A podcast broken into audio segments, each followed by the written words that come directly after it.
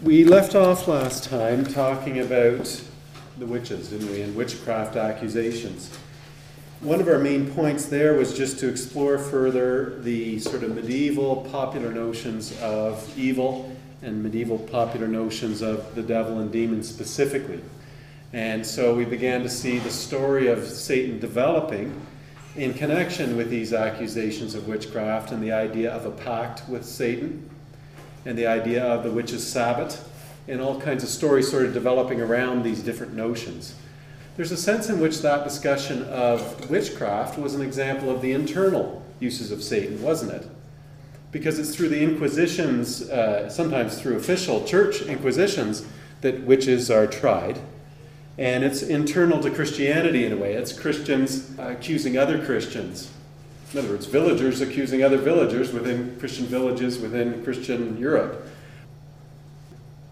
Today we continue on uh, some of those internal things and we'll touch on just a little bit of evidence for external ones where we have Muslims being demonized. Let me introduce the early modern period a little bit and this idea of demonizing other Christians internally within the medieval and early modern period and then I'll show you some photos, and then we'll talk about Menno Simon's writing that you had. The internal use of Satan, sort of language, and the story of Satan in order to demonize others is widely attested in the Middle Ages, and especially in connection with the battle with heresies. As in the Church Fathers, way back in the second and third century, uh, where we saw the beginnings of this being more fully defined, there's this tendency to, first of all, have a notion of what you think proper Orthodox Christianity is, and for you to think negatively of all other forms of Christianity that differ from that. The tendency among those who have power or who have either intellectual power or actual uh, political power is to actually demonize posing or those different forms of Christianity. And so we see that taking place in the Inquisitions that include the witches.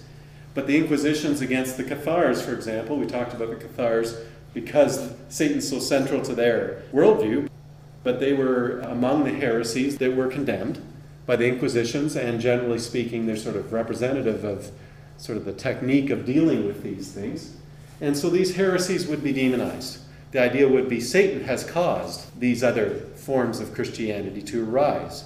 They're Satan's work. Demons are making these people deceived into believing that their idea of what Christianity is correct, when in fact they are wrong. That sort of rhetoric that you'll find in the condemnations of heresies. In a way, the Reformation period is an extension of that. The Reformation period begins in the 1500s and scholars refer to it as the Reformation because some of these movements claim to be trying to reform Christianity. And out of the Reformation emerges what we have as modern Protestant forms of Christianity. Let me go back a step from there. Early Christianity, there's a diversity of different groups. Eventually, there's sort of winners among those groups that establish themselves as the more powerful forms of Christianity. One form dominates in Rome, the other dominates in the eastern part of the empire at Constantinople, or Istanbul, what is in Istanbul now. And so, quite early on, there's two prominent forms of Christianity that begin to develop primarily in the period from about 400 on that those two different branches of Christianity develop. Out of the Western form, we end up getting what is known as Roman Catholicism today, or the Roman Church in the Middle Ages. That's what Europe is more associated with, the papacy. The other branch, centered at Constantinople, branches out even further in some ways, Eastern Christianity. You have Eastern Orthodox Christianity in Greece, for example. Russian Orthodoxy up in Russia is an extension of this same form of Christianity in the East.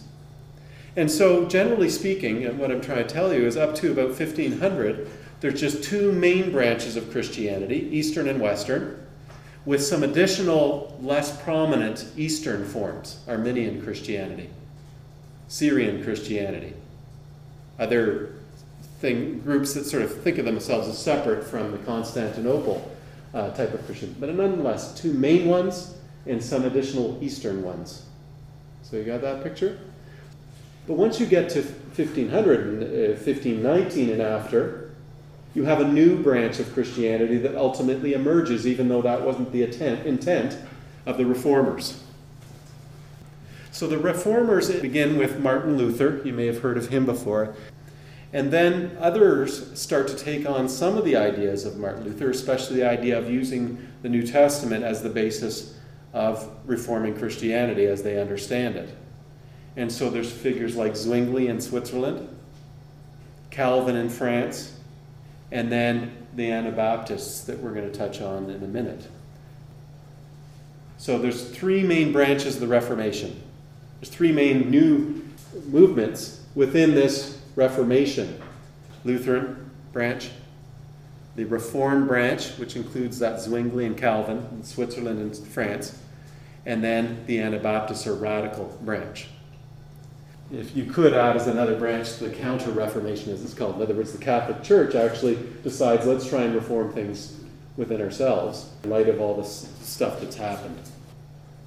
The different movements that are part of the Reformations become the basis of all modern Protestant forms of Christianity. So they fur- further uh, uh, splinter into all the groups you now know that aren't Roman Catholic and aren't Ether, East, Eastern Orthodox based. So, now I'll explain how demonizing language functions within that context. Something else I meant to already say is just about Antichrist. Um, this, this is another evil figure that's sort of the second-hand man of Satan within the mind of people in the Middle Ages, right? Antichrist. It's a figure that will come at the end times, sort of the opponent of Christ, the opposite of Christ. And how he's depicted in art is actually as a Christ distorted Christ. Like actually as the using the medieval notions about Christ is portrayed, but then twisting them and making them looking them look uh, very sinister. Uh, so he's sort of the literally the antichrist that will come at the end times and will be helping out Satan in the battle against God. So the antichrist comes into the context of this demonizing language as well. By calling someone an antichrist, you're demonizing them. You're saying you're in league with Satan. You are Satan's second hand man. So, what we find in the Reformation period is everyone calling everyone else the Antichrist, is the quick way of putting it. As you can imagine, there's already that setup there with the medieval heresies where the Catholic Church might be calling a heresy demonic or Satan's work, or that a particular leader of a heretical movement might be called Antichrist. But those heretical groups can likewise be calling the Catholic Church and the papacy antichrist, demonic, etc. So it's going both ways in those in that medieval context we've already referred to. That all continues in the Reformation period. So in a way, the reformers are viewed by the Roman Catholic Church as heresies. And the same strategy that's used with heresies is used with these guys too. Part of the reason they're successful and not totally destroyed is because they also have political help these reformers, all of them, with the exception of the Anabaptists. Everyone wants to kill them. But everyone else has political support. Luther has prince buddies. Calvin and Zwingli are basically running cities and have the city councils on their side in Switzerland and France. And what begins to happen is the papacy calling Luther Antichrist Luther calling the papacy Antichrist, Menno Simons calling the papacy Antichrist, the papacy calling Menno Simons, an Anabaptist, the, the Antichrist, everyone calling everyone the Antichrist. You might even start to have Martin Luther calling Anabaptist, other reformers, and Antichrist. And so everyone's demonizing everyone with a similar technique that we've uh, seen already, and that's continuing in this period let me show you a couple photos that actually illustrate precisely this thing we're talking about here. So there's a lot of propaganda is what we're talking about that are, that's going on in the Reformation period, partly because of the, remember the printing press is a new thing in, what is it, 1453, that the printing press is invented. So that's actually changes the dynamic of how this demonizing of other people can be propagated, right? If you think the papacy is league with Satan or is the Antichrist or is demonic, Well, you can now draw a picture of it, mass publish it, and send it out for everyone to see for themselves that the papacy is demonic.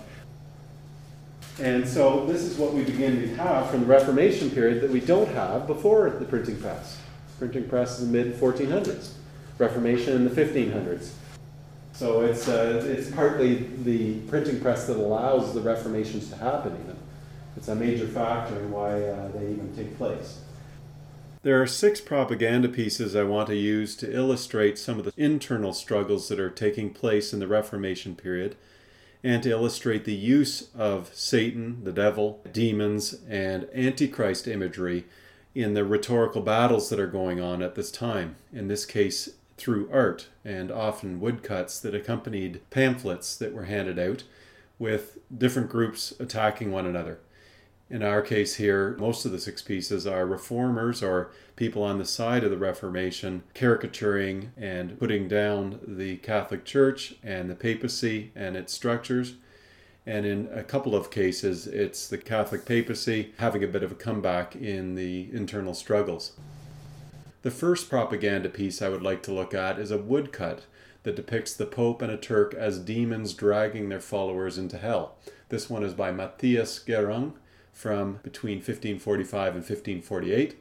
It's now in the British Museum. So here's an interesting Reformation propaganda from the side of the reformers. And what we had here, I briefly mentioned it last time, is first of all Jesus and the uh, apostles and some angels up, up on top there looking down on this sort of evil situation that's happening on earth with weird looking demons all over the place doing weird things and people in anguish and, and being tortured and, and just bad stuff happening.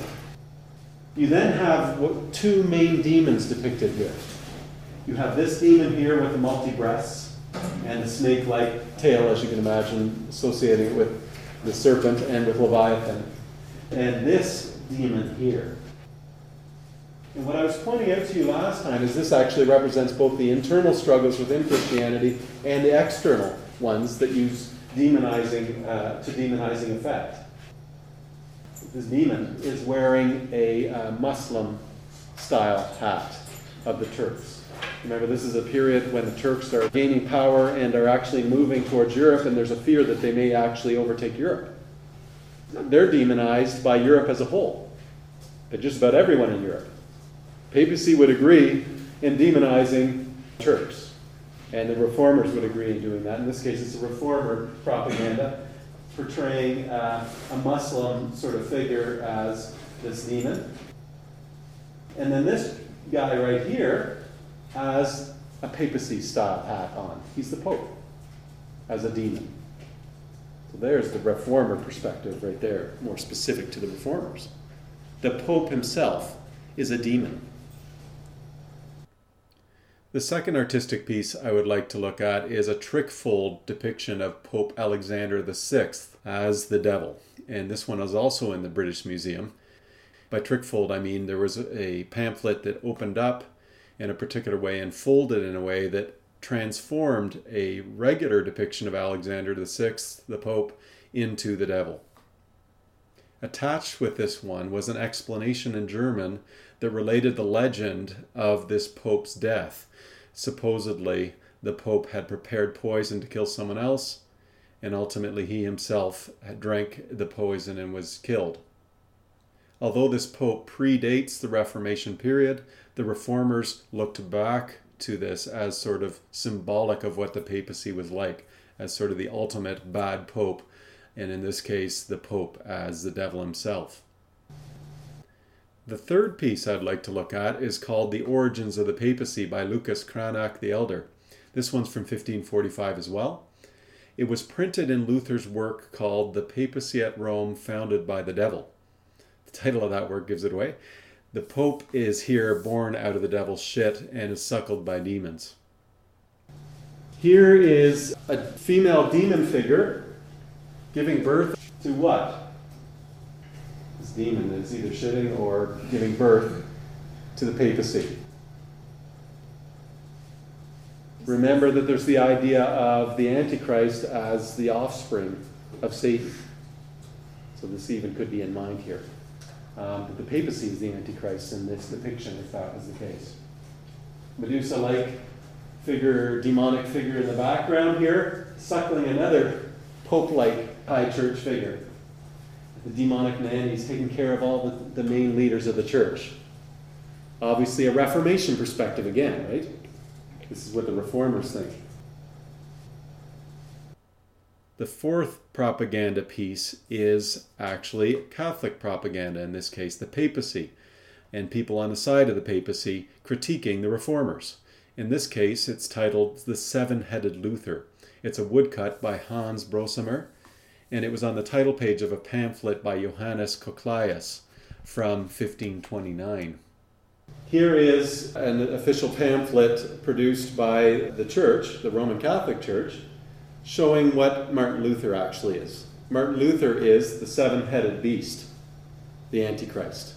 Now the seven headed beast of Revelation, by the time we get into the Middle Ages, is already identified with the Antichrist figure. Anyhow, he's got many heads, including Barabbas as a head. The Barabbas, the, the robber that gets set free and, and Jesus is executed. But he's got seven heads, and he's sitting there reading his own Bible there, interpreting it for himself. This is the, the way that the Roman Catholic Church saw the problem with the Reformation is that they gave up the tradition of the Roman Catholic Church in other words, the tradition of how to interpret the Bible. Instead, the idea of some of the reformers is we need to go back to the Bible for ourselves and reform things based on the Bible. Then the problem within that is every reformer thinks the Bible says something different, and that's why you end up with different branches of the Reformation, right? And, and I think the seven heads, on top of being saying that it's uh, the Antichrist and the beast, that Luther himself is that, is also saying how confusing his interpretation. He's basically got seven ways of reading the Bible rather than the one true way of the Roman Catholic Church. The next piece we're going to look at is likewise some propaganda from the Roman papacy side. This one is titled The Devil with a Bagpipe by Erhard Schoen. This one's from 1530. Here, the bagpipe itself is a caricature of Martin Luther the devil's got a good bagpipe here, and the bagpipe is the head of Martin Luther. Spewing out of the mouth of Martin Luther will be the devil's song. The devil's message is coming through the reformers. It's quite common for demons or devil to have multiple faces, either on their ass or on the front, as well as their head. The sixth and final piece of propaganda I'm using to illustrate these internal struggles and the use of Satan within them is called On the Birth and Origin of Antichrist. Here there is a naked and drunk pope depicted as Antichrist. This one dates from around 1545. Here again, the pope is Antichrist. You're starting to see there's a theme, right? That uh, there's a lot of pamphlets that have survived that show this idea. Here, the pope is totally drunk, drinking something, spewing out of the mouth of a demon here, laying there totally naked The demons doing various things with him, another guy being brought in upside down here by another demon. The clerics, the priests of the church here in a big, huge vat that the demons are making the drink from. I, am assuming that the drink that he's drinking is the smushing up of the clergy and drinking their blood. Remember, you have the John's Revelation idea of drinking the blood of the saints, and so that could be sort of imposed on your opponents as well. We saw the pictorial use of this. Now let's look at Menno Simons. So this is Menno Simons is an Anabaptist. He's part of what is known as the Radical Reformation or the Anabaptist Reformation. So the Anabaptists are exactly what their name says. They were labeled that by others, rebaptizers. So what's different about the Anabaptists within the Reformation compared to everyone else different from the Roman Catholics, different from the Martin Luther type people, different from the Reformed or the Zwingli Calvinistic people, is that they believe in only giving adult baptism when a person chooses to be baptized. So they were labeled rebaptizers because everyone else had the practice of infant baptism. When you're born, you're baptized into the Christian church. And it's more than just that the people don't like them rebaptizing by suggesting that you do not become a member of the church by being born, they were breaking down indirectly the civic structures and the political structures of Germany and France and, and Switzerland. If the civic community isn't defined by being baptized as a Christian as a child, then you no longer have a, the same notions of citizenship. The idea is that the church is also the, the political body. Members of the church who are all baptized in the city of Geneva are all considered Genevans because they were baptized as infants. So, this idea of uh, choosing not to be baptized as an infant and actually refusing to allow your children to be baptized as infants and insisting on people choosing when they want to be baptized and wanting to follow Jesus or whatever, however they would express it, it was seen as subversive to the point where everyone wants to kill Anabaptists. And by everyone, I mean everyone with political power. So the Roman Catholic Church kills them. The Reform movement, Zwingli and Calvin, uh, execute Anabaptists regularly. Martin Luther and the German cities that are influenced by him execute Anabaptists regularly. The favorite mode of execution for Anabaptists, what might it be? Anyone know? Drowning. You want to be baptized? I'll baptize you again. So that was the, the attitude that it was expressed through the execution method. So Menno Simons is an er, early example of one of these Anabaptists. Not all Anabaptists believed everything the same. There was a diversity of different movements within this context. Menno Simons is the one that is obviously connected with the Mennonites, right? So the Mennonites today name themselves after this guy. You had the reading in which he is replying to a Roman Catholic priest who had written a, a pamphlet condemning the Anabaptists as the Antichrist church. An example of a Roman Catholic authority uh, demonizing a heresy, in his view, in this case, the heresy being these rebaptizers.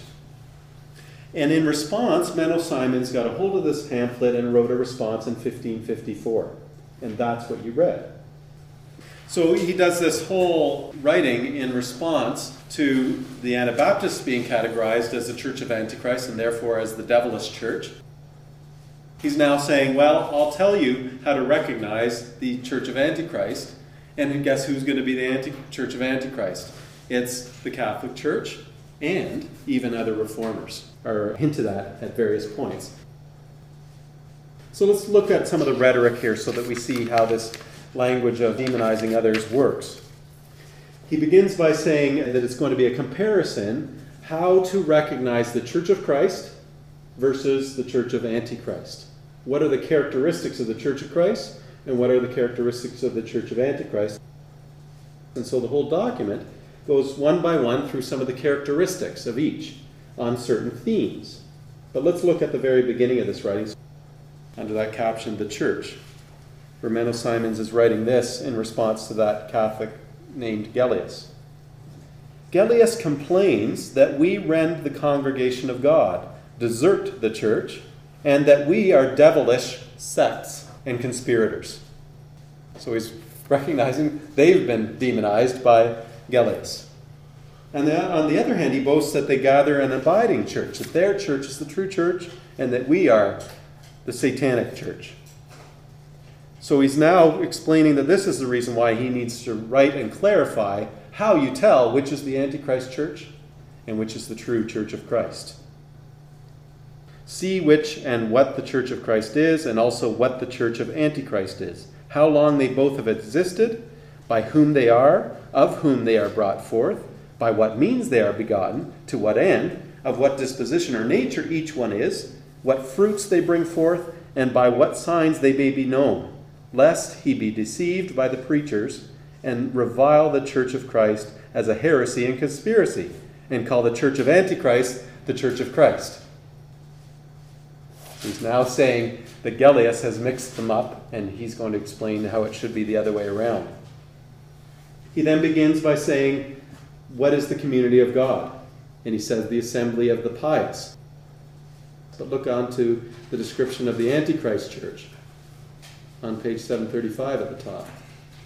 The Church of Antichrist is an anti Christian community or church because they, through the intrigue and direction of Antichrist, the real opponent of Christ, teach, believe, act, and establish a strange worship, contrary to the Spirit, word, example, and ordinance of Christ, all with the appearance of word and the name of Christ. So the Antichrist church will look like it's for the word and for Christ, but it actually is the opposite. He's setting it up, obviously, so that the Catholic Church is the Antichrist here. He then goes on to the issue of the true church is pious from the beginning, but the Antichrist church has its origin with the first ungodly men who were inspired with the spirit of the devil and will be that until the end. For the counter church has generally existed from the beginning, side by side with the Christian church, and was the most numerous. Interesting. This is quite different than the Catholic perspective. You see what they're saying there?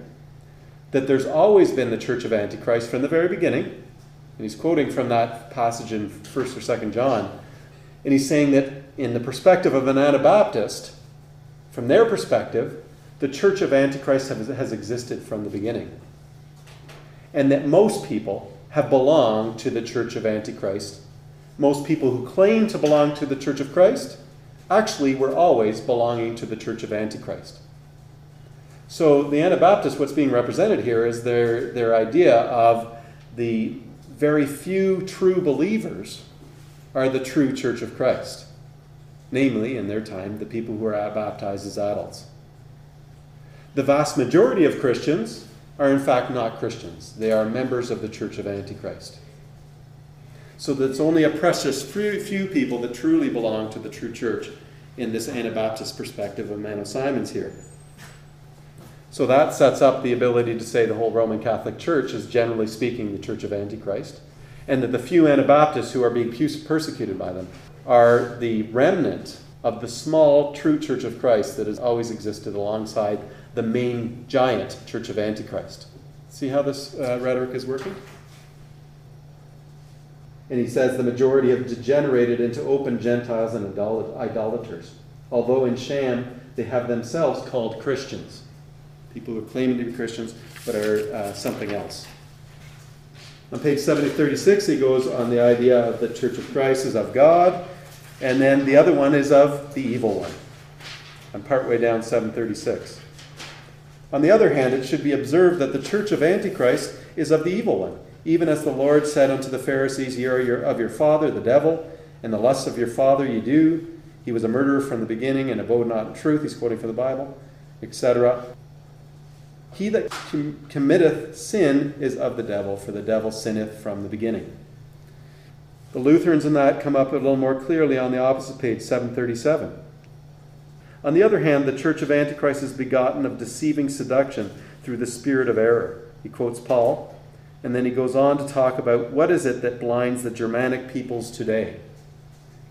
The German area is where Martin Luther is gaining dominance the form of Christianity of Martin Luther, and here it's being condemned.